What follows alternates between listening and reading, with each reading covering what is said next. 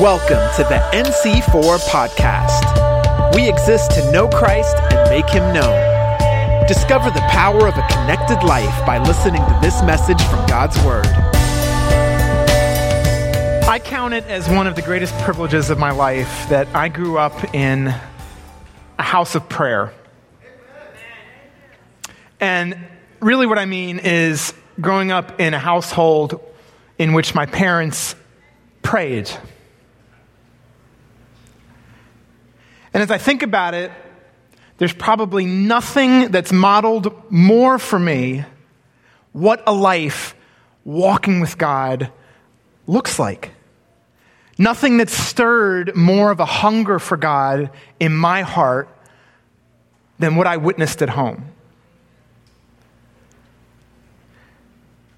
It was and is a habit for my parents. I'm just going to brag a little bit on them because they're, they're going to be here speaking next week. So it's just what they did. And I'm not talking about praying in prayer meetings. I'm not talking about those annoyingly long dad prayers before a meal when everyone's just dying to eat. I'm not, pray- I'm not talking about prayers of healing or deliverance. What I'm talking about is no matter kind of the public gestures of faith, no matter the fact that everyone knew us as missionaries, no matter that we lived in community with people coming out of addiction and homelessness, no matter the sermons preached or the people counseled or the prophetic words given, because all those things in the long run can be performances. It was what I witnessed in my parents in the privacy of our home in the early hours of the morning every single day. And what I saw was that my parents had a hunger for God. They had a hunger for God. And it was a hunger that made me hungry.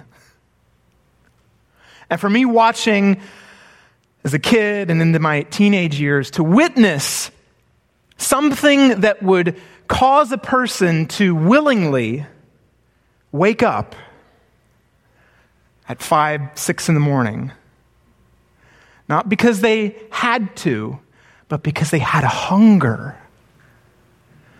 That impacted me. It made me hungry. And here's the stark truth that I open with this morning the quality of your prayer life is the quality of your relationship with God. The conversation is the relationship. And so, even as I say that, I bet most of us are like me in that you've sensed that hunger before.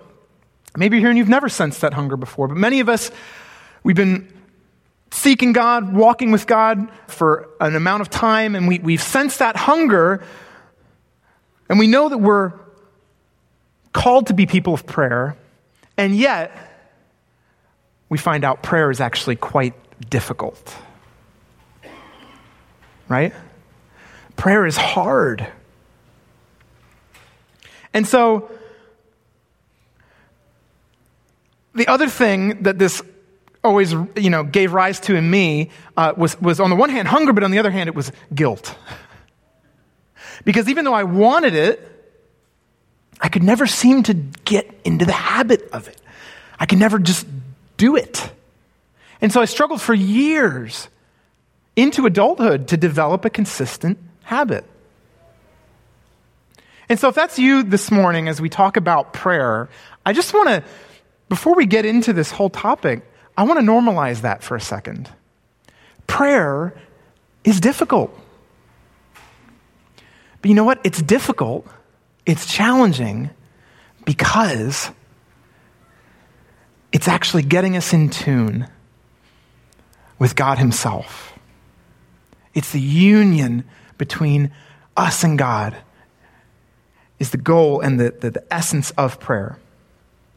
And so we saw in Sabbath practice over the last month that one of the things that makes this hard in our day and age is that we live in possibly the greatest era of human distraction that the world has ever seen. just that black rectangle in your pocket is enough to ruin most of the healthy habits that you, you know, might want to have.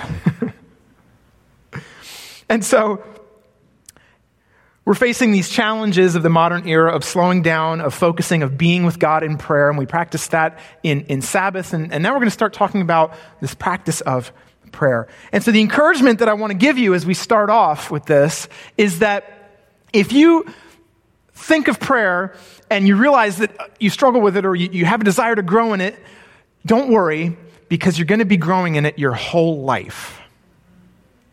You're going to be growing in this practice your whole life. And when you read the great masters of, of, of prayer and spiritual disciplines throughout the centuries of Jewish and Christian history, all of them will say, I'm still a beginner. It's almost like the more I learn, the more I practice, the more I realize how much I have to learn and how much more there is to experience and discover of this union with God in prayer. So, if you up until now have felt maybe guilt or heaviness, I just want you to release that because you're going to spend your whole life learning. So, you might as well drop the expectation of becoming an expert and pick up the ability to just be real. just be real.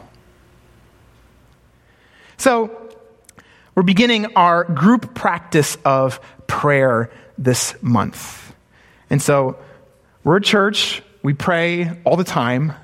We pray every week, we have prayer meetings, and yet, what this is for this four weeks is carrying on our series that is not so much a sermon series, but a practice series, practicing the presence. Learning how to gain consistent habits and to grow because if we do, the promise is that we will be transformed. And how could it be anything other than that guarantee? Because if prayer is communing with the eternal living God, what else could it do but transform us?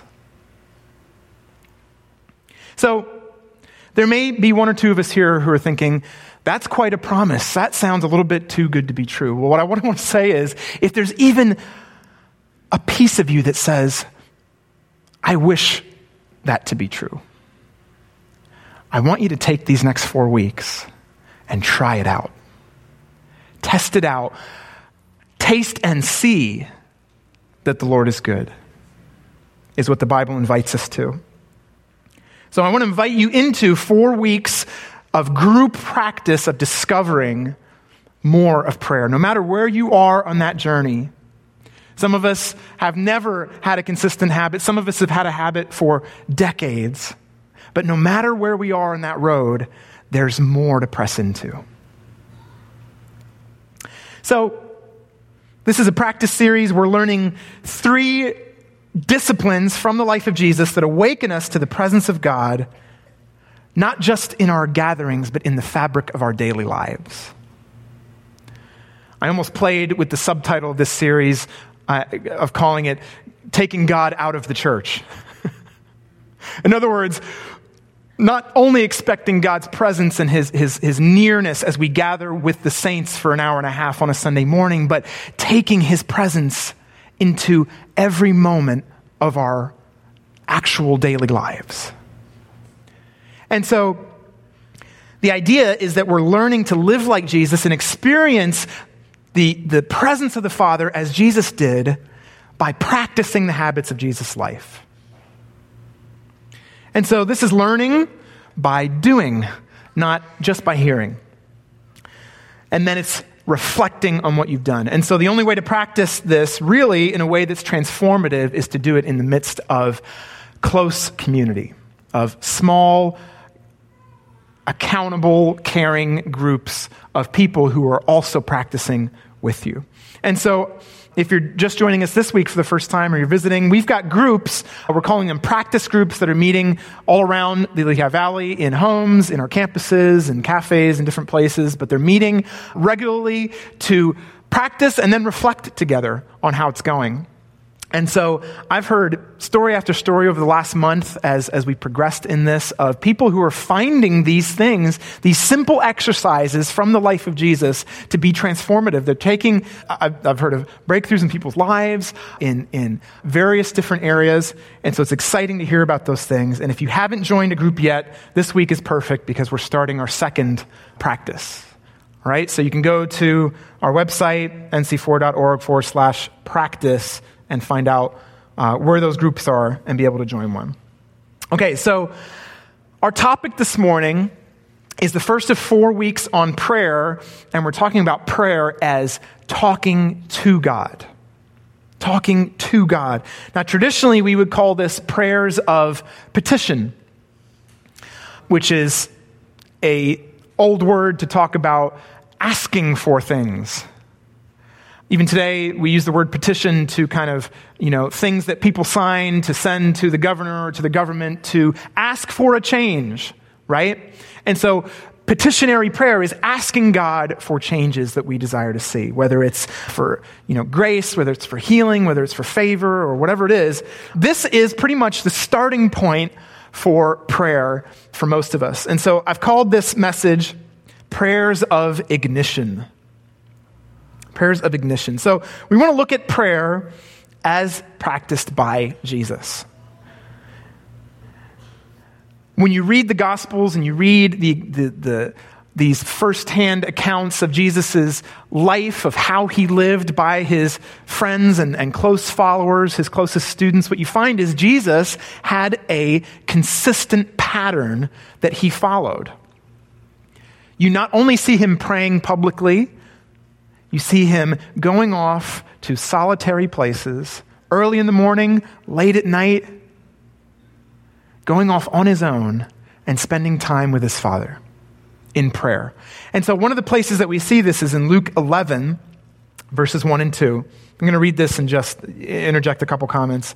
It says, One day, Jesus was praying in a certain place. So we're, we're thrown into the middle of this story of something that Jesus so often did. This is his consistent habit. And it says, when he finished, one of his disciples said to him, Lord, teach us to pray, just as John, John taught his disciples. And just on that note, I can't think of a time where the disciples asked Jesus, Jesus, teach us how to heal people. Jesus, teach us how to raise somebody from the dead. Teach us, t- teach us how to preach. Isn't it interesting? One of the things they do ask him is, Jesus, teach us how to pray. That's not often the first thing that we want to learn these days, is it? It's interesting. The people that knew Jesus best, that walked with him for three years, what they most deeply wanted to know was not how to do all this other amazing stuff, as amazing as it was. What they wanted was to know how to pray like him. And I think if I put myself in their shoes, and also what I shared of what I experienced growing up, it's because I think they knew the power of what they saw him do publicly, miraculously, came from the consistency, the quality of his prayer life with his father. It came out of that. And so Jesus says to them in response, verse 2 When you pray, say this. And if you're familiar with this, you know that he goes into the most famous and most often repeated prayer. We sang it this morning in one of our songs. We call the Lord's Prayer or the Our Father. And just notice as Jesus introduces the prayer, he says, when you pray, say this. It's, it's an imperative. He's, he's giving kind of a soft commandment, and the you is in the plural. So this is not only when you individually pray, but when y'all pray, do it like this. Say this, in fact. All right, and then he goes on to deliver this world famous prayer. And the, the prayer, in its fullest form, the one we're most familiar with, is actually recorded also in the book of Matthew, right in the middle of the Sermon on the Mount. It's kind of like the apex, theologically, it's the center structurally of the Sermon on the Mount. And that's the one that we're most familiar with. So I want us to, to read from that one. And last year, just to mention, almost exactly a year ago, we did a mini series, a four week series on specifically the Lord's Prayer as a pattern of prayer. And so I'm not just rehashing that today, but if you do want to go deeper into kind of line by line, I encourage you to go on the website and find those messages on prayer. It's called How to Pray.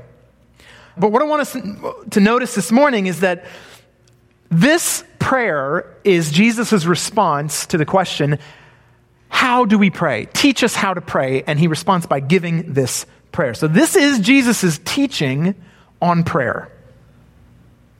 This is his instruction. And when the disciples ask him how to pray, this is what he gives them. He gives them a prayer. He gives them a set prayer, right? A pre made prayer. But it's not only a set prayer, we also find out it is a way to pray. It's a pattern of prayer, it's a tool, all right? And so it's a pattern for prayer which was used by Jesus himself.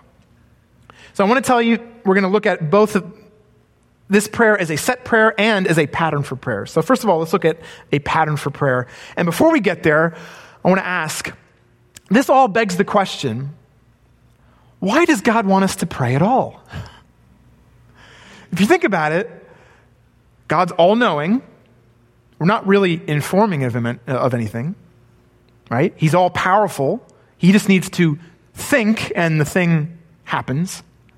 So he doesn't exactly need us to cause anything. And so, what is prayer about? Well, I think in the, the, the, most basic fundamental sense, prayer is one of those most universal human actions. It doesn't matter where you go in the world, whether a person says they believe in God or whether they say that they don't believe in God, we somehow can't help to respond to reality and speak to it. You know, when the opposing team scores and you shout, Why? As some of you will be doing this afternoon. what is that? what are we talking to?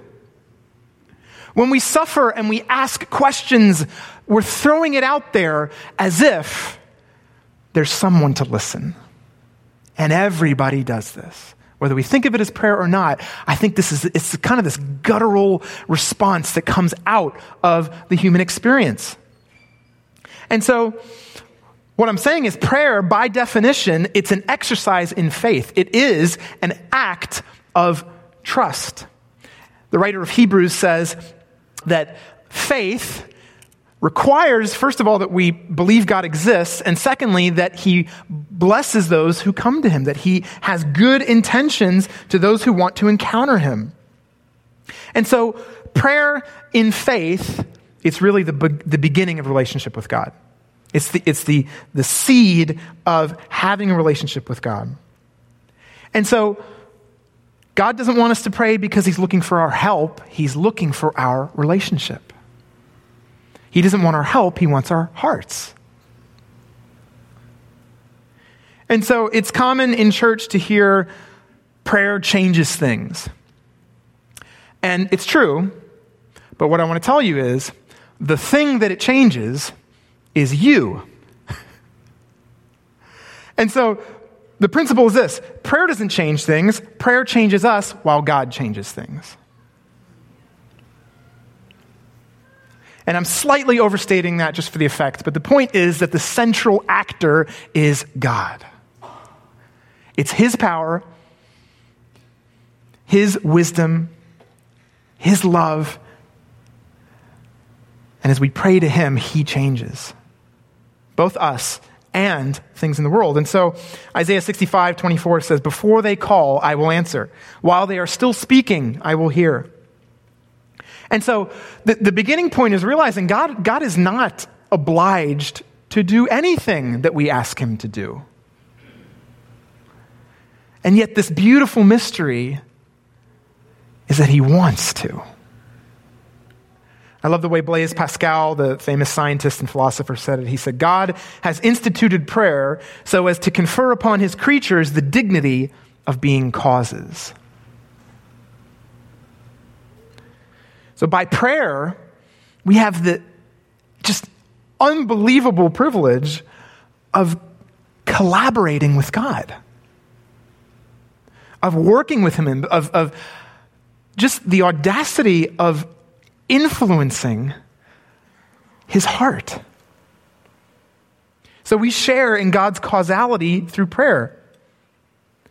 We get the opportunity to share in what he does and, and his delight in creation and in the world and, and his plans.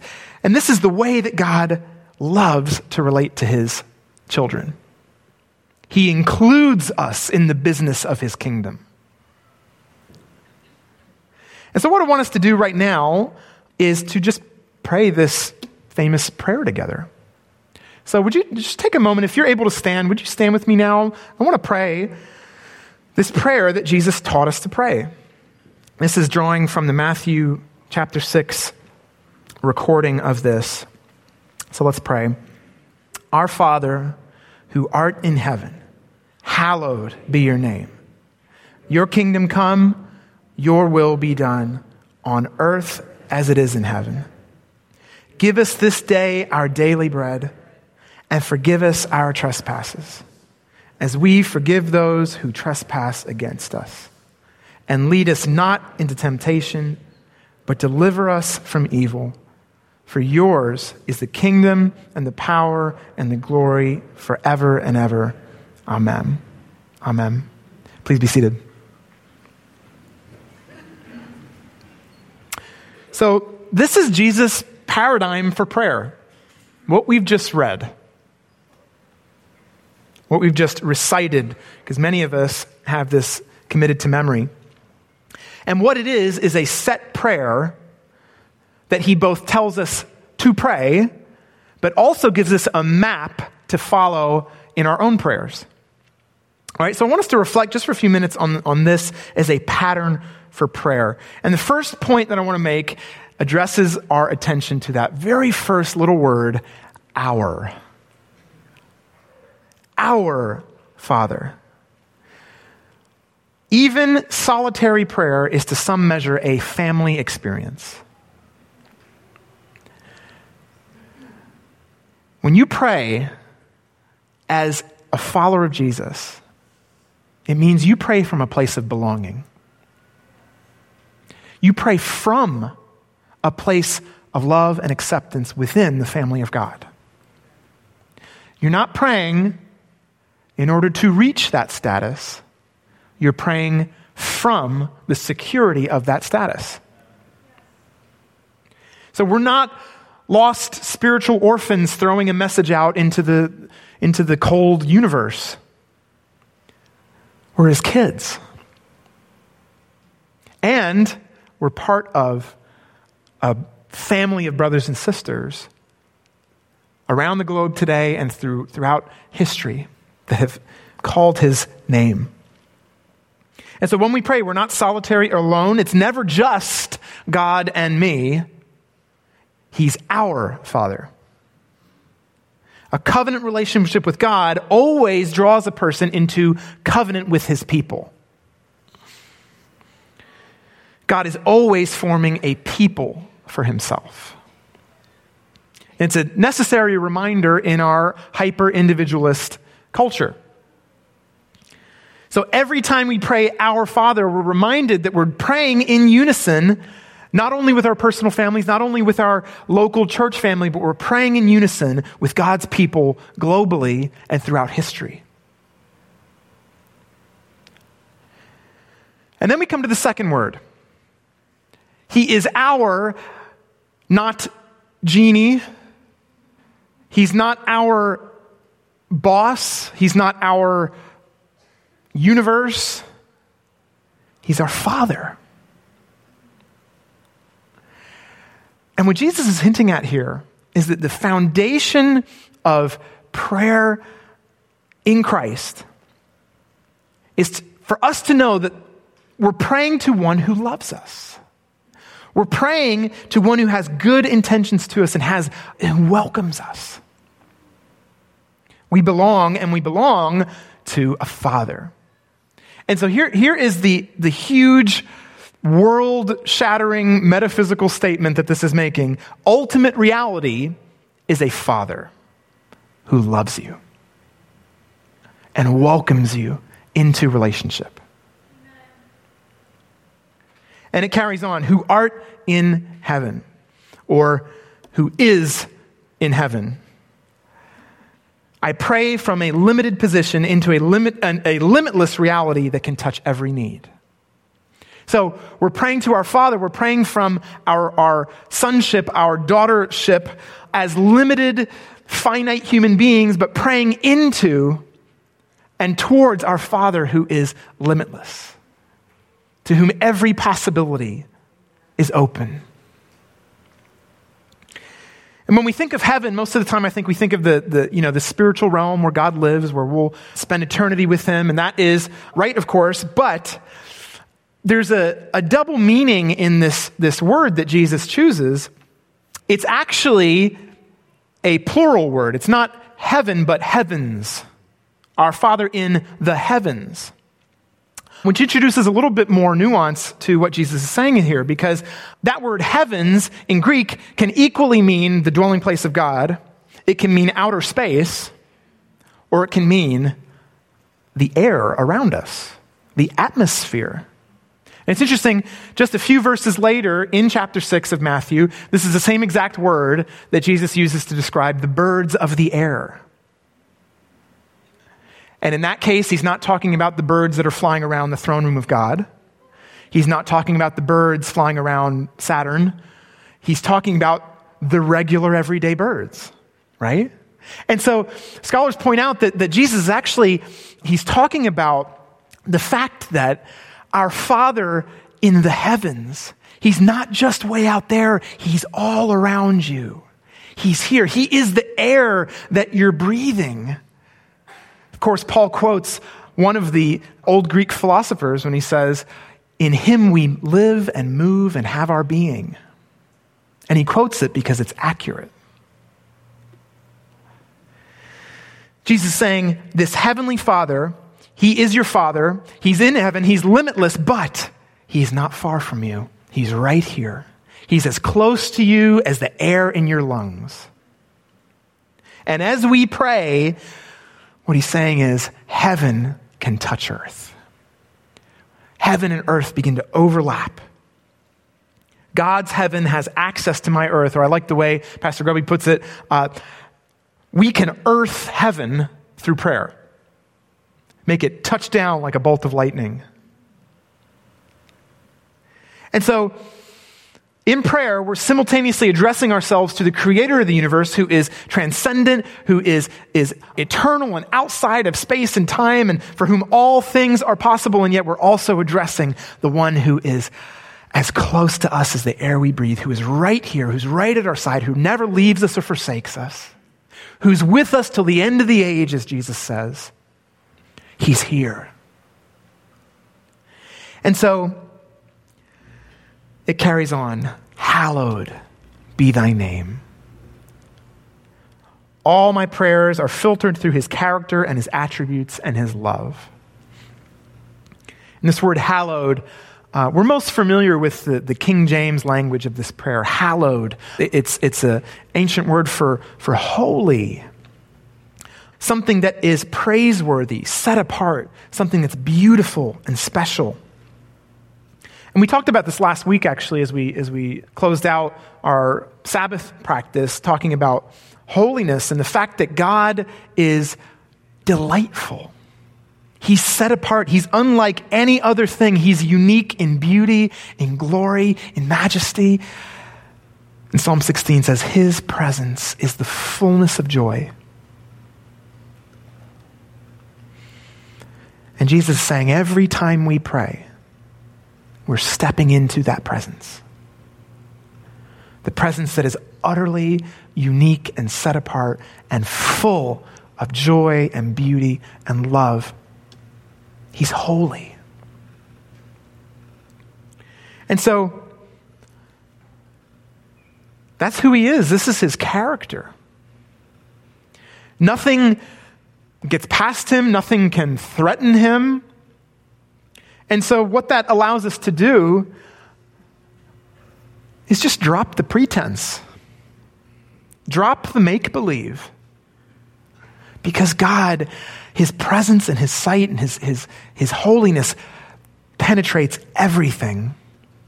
And it, it, it filters out just the, the nonsense that we sometimes bring. and you know what also means in the, in the, in the, in the positive is that it filters out our, our sinfulness, our imperfection as we bring our prayers to Him. There's really no such thing as bad prayer in that sense. It's just bringing the reality of who we are, where we are, bringing it to Him. And so it carries on Thy kingdom come. We apply the kingdom, the rule, and the reign of God so that it would touch any person or situation that's been laid upon our hearts. And so, as we're progressing through this, what we see is when we're in his presence and we're known as an accepted uh, by a loving father and we experience his joy and his fellowship, the most natural thing in the world is for us to want that same joy, that same fellowship, to be applied to the areas of our lives and the areas of other lives where we know they're, they're lacking, where that has not yet penetrated. His kingdom, I like Dallas Willard's definition, he says, the kingdom of God is the range of his effective will. In other words, it's anywhere where what God desires, his intentions, are being carried out. And notice that Jesus assumes, by what he says, that his kingdom has not yet come in the fullest sense of that term. So it, it has come, and yet it's still coming. And there are areas of this world in our hearts and our lives and, and the creation where his kingdom has yet, not yet been established. In other words, God's will and intention is not yet being fully carried out. And so what happens is we can pray and begin to apply His will, His kingdom to every area where it's not being carried out, beginning with our own hearts, but extending into our families, extending into our neighborhoods, extending into our nation and the globe. And as we do that, what's happening is we're partnering with God. We're bending reality towards His intention. And I like how John Mark Comer puts it that it's dragging the future age of the kingdom of God into the here and now. And so it carries on Thy will be done on earth as it is in heaven. I can open myself to the insight of the will of God for each practical situation I face. So we're seeking God's wisdom, His will, His what's good and perfect and pleasant as Romans describes it. And at the same time, we're relinquishing our will.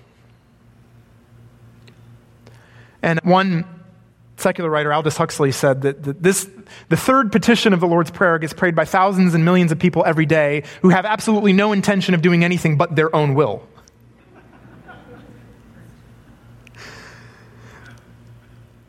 So we're relinquishing our will and saying, you know what, Dad, God, King, this is what I'm asking for, but ultimately you know best, and I want what you want.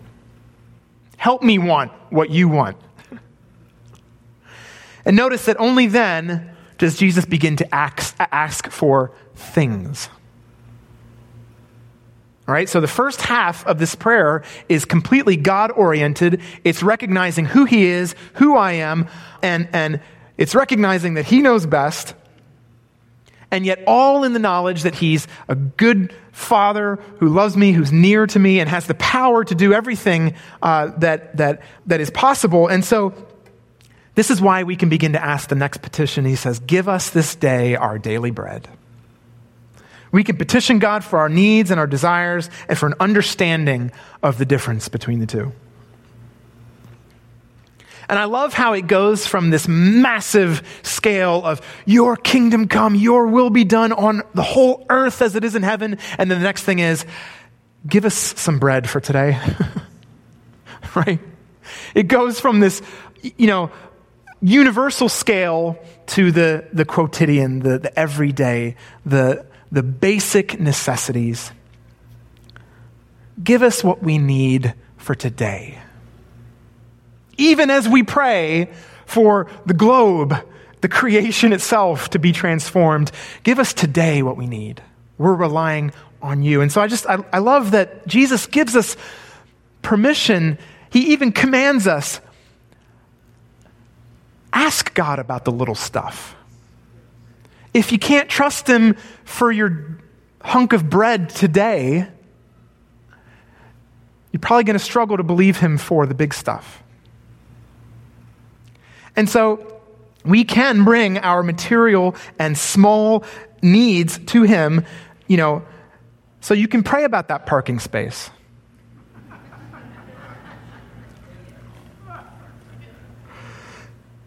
So then it goes on from our it goes on from our material needs to our relational needs. Right? Forgive us our trespasses as we forgive those who trespass against us. Or forgive us our sins. Some translations say, forgive us our debts as we forgive those who are indebted to us. So we can petition God for our relational needs. And, and the, the explanation here I, this is a relational agreement with God as we pray this. It's a relational agreement with God that I'm forgiven to the extent that I offer forgiveness to those who've sinned against me. And as I think about this, I think the single, probably the single greatest hindrance to our relationship with God, the single greatest hindrance to our prayers is bitterness and lack of forgiveness towards other people. As long as I refuse forgiveness to others, Jesus says it's pretty stark. It's actually a little bit, it's, it's, it's a bit of a warning that as long as I'm refusing forgiveness for other people, I'm refusing God's forgiveness for myself. And so the next line says, Lead us not into temptation. And I read this as saying, You know, search my heart, oh God. Search it to the extent that there's, there's nothing left to, to sift. I think Jesus is leading us to examine our own hearts here. To ask, as we're, as we're petitioning, as we're asking for forgiveness, to, to ask God, what's the state of my heart? What is the contents of my heart? And so the last request is deliver us from the evil one. Prayer is a place of warfare. And so, having addressed God as Father, having brought to him the massive needs that are well beyond us in the world, having brought to him our small and, and personal material needs, having brought to him our relational needs, we end by recognizing that we need his power, we need his protection. And that we are not in a neutral spiritual environment. There is an enemy of our souls, and we need God to protect us, to deliver us. And then we give it all to him in this closing doxology that says, For thine is the kingdom and the power and the glory forever and ever. Amen. And so this prayer concludes in worship. And I've, I've kind of, I've kind of rushed through this a little bit, and I, there's, there's so much more that we can and probably will say about the Lord's Prayer in future weeks, but I just want to notice a couple things to direct our exercise this week. Notice that Jesus, when he teaches them to pray, he doesn't just say, whatever comes into your mind, just pray it. All right? Not that there's anything wrong with that, but I think the disciples were used to set prayers. They were used to written prayers. And so Jesus gives them a set prayer to get them into this, this habit with God. He's tapping into the power of memorized prayer as a tool. And that's what they were used to. It's what most Jews and Christians throughout history have actually been used to. Now, in our stream of the church, we can kind of like grate against set prayers because we really value authenticity and the, the extemporaneous experience of the Holy Spirit, and all of that, of course, is extremely valuable. But what I want to tell you is if you're struggling with prayer, if you want to go deeper in prayer, take this as a tool. All right? Because sometimes, if you're, if you're like me, you find yourself wanting to pray, and then you're like, I don't know what to say. it's kind of like, you know, if, if, you speak more than one language and someone says to you, all right, well, say something. And you're like, ah, I don't know what to say, right? Give me something to say, and I will say it and, and, and carry on, right? And so, a lot of times, what happens is, even though we want to be extemporaneous in our prayers all the time, we can end up just as much regurgitating things that we've learned that don't have a lot of meaning because that's what we've learned. So you're just like, God, I just want to, you know, I just. and we're actually still using things that we've memorized. It's just that they're not in any particular order. And so Jesus says, pray this. And don't just recite it, learn it, and pray it. In other words, absorb the structure of it and let it lead you deeper into what it talks about. And the same can go for lots of other pre made prayers. So, this is going to be one of our exercises this week. And so, I'll give you a couple examples of set prayers, okay? Number one, the Lord's Prayer. This is something that Christians, early Christians prayed three times a day. Secondly, the Psalms. This is the prayer book of the Bible, and Jews and Christians have used the Psalms as prayers. That's how most of them are written, actually, to be prayed, not only read. Thirdly, Scripture itself. If you have a, a, portion or a promise of Scripture that is just working on your heart, pray it to God. Choose a, a passage and, and ingest it and pray it back to God. Singing.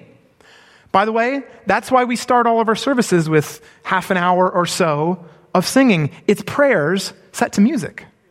That's how singing came into the church was that. Because it's a great way to all pray the same thing at the same time and memorize it. Music has a tremendous power to help us memorize and ingest things. And so, sing a song to God. Many of the songs we sing are, are derived straight from Scripture. Liturgy. And Bob, would you pass me those books? I brought a, whole, I brought a bunch of books. I've been getting into this this past year, uh, especially, but some really good books of liturgy. There's old school ones like the Book of Common Prayer from the early 1600s, oh, actually mid 1500s. Be Thou My Vision is a great new one. Common Prayer, a liturgy for ordinary radicals. And this is, this is currently my favorite right now, Every Moment Holy, which is set prayers for all sorts of everyday life situations, including, and there's morning, afternoon, and evening prayers in here that are rich. And there's, there's beautiful language, but what I love is that there's a structure to help deepen into certain areas of prayer. There's also, for those of us who are fully digital, there's lots of really helpful apps, believe it or not. Even though we just spent a month telling you to like get off your phone and di- di- digitally Sabbath and all that stuff, there's actually, believe it or not, some really great apps. And I'll tell you, as a, as a university student, it was the Bible app that the Lord used to help me for the first time in my life, and it's lasted until today, develop a daily rhythm of prayer and Bible reading. So I'm a big fan of the, the Bible app for that reason, and I, I, recommend it. But there's other ones. There's, there's the Daily Prayer app. There's Prayer 365 from the 24 7 prayer movement. So, lots of different things, but there's a great value in set prayers because what they can do as you memorize, as you ingest, what happens is they can become on ramps to this free flowing highway of prayer.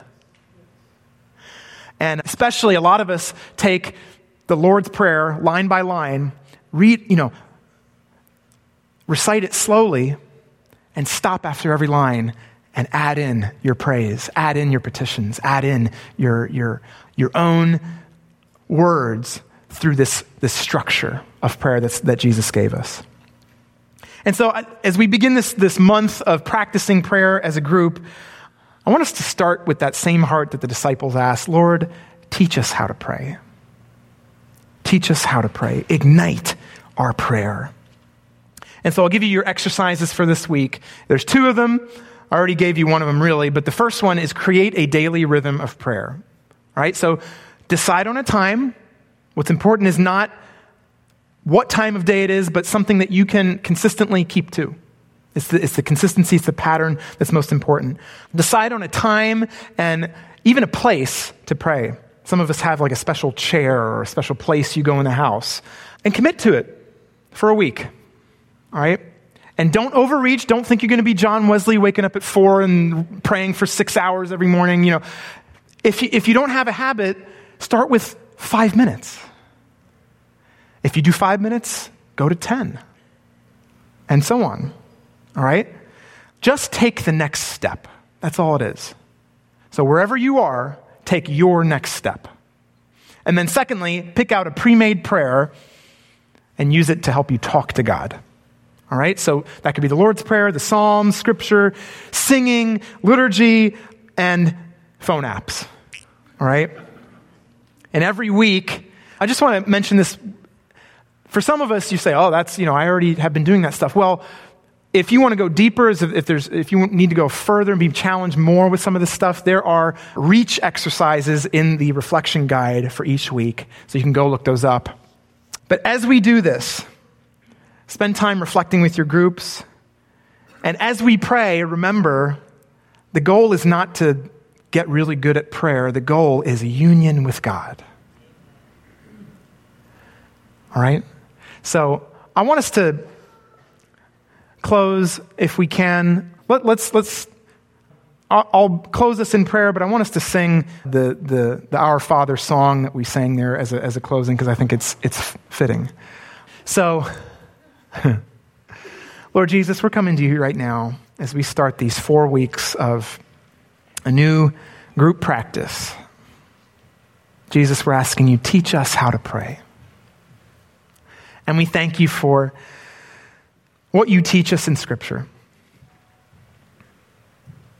Lord, that we can come to you together as part of a family, and we come to our good Heavenly Father, who's all powerful, and yet He's right beside us, all around us. So, Lord, we bring to you the big things and the little things. We humble ourselves before you, Lord God. We, we give forgiveness just as you've forgiven us. Lord, and we ask you for your protection and your deliverance from evil. Lord, we pray this in the name of Jesus. Come, Holy Spirit. Meet us as we set apart this time to commune with our Father, to pray with Him in Jesus' name. Amen. Thank you for listening to the NC4 podcast. For more info, visit our website at nc4.org. We believe in the power of a connected life. If you prayed to give your life to Jesus today, we'd love to help you walk it out together. Just text the word Jesus to 610 816 6060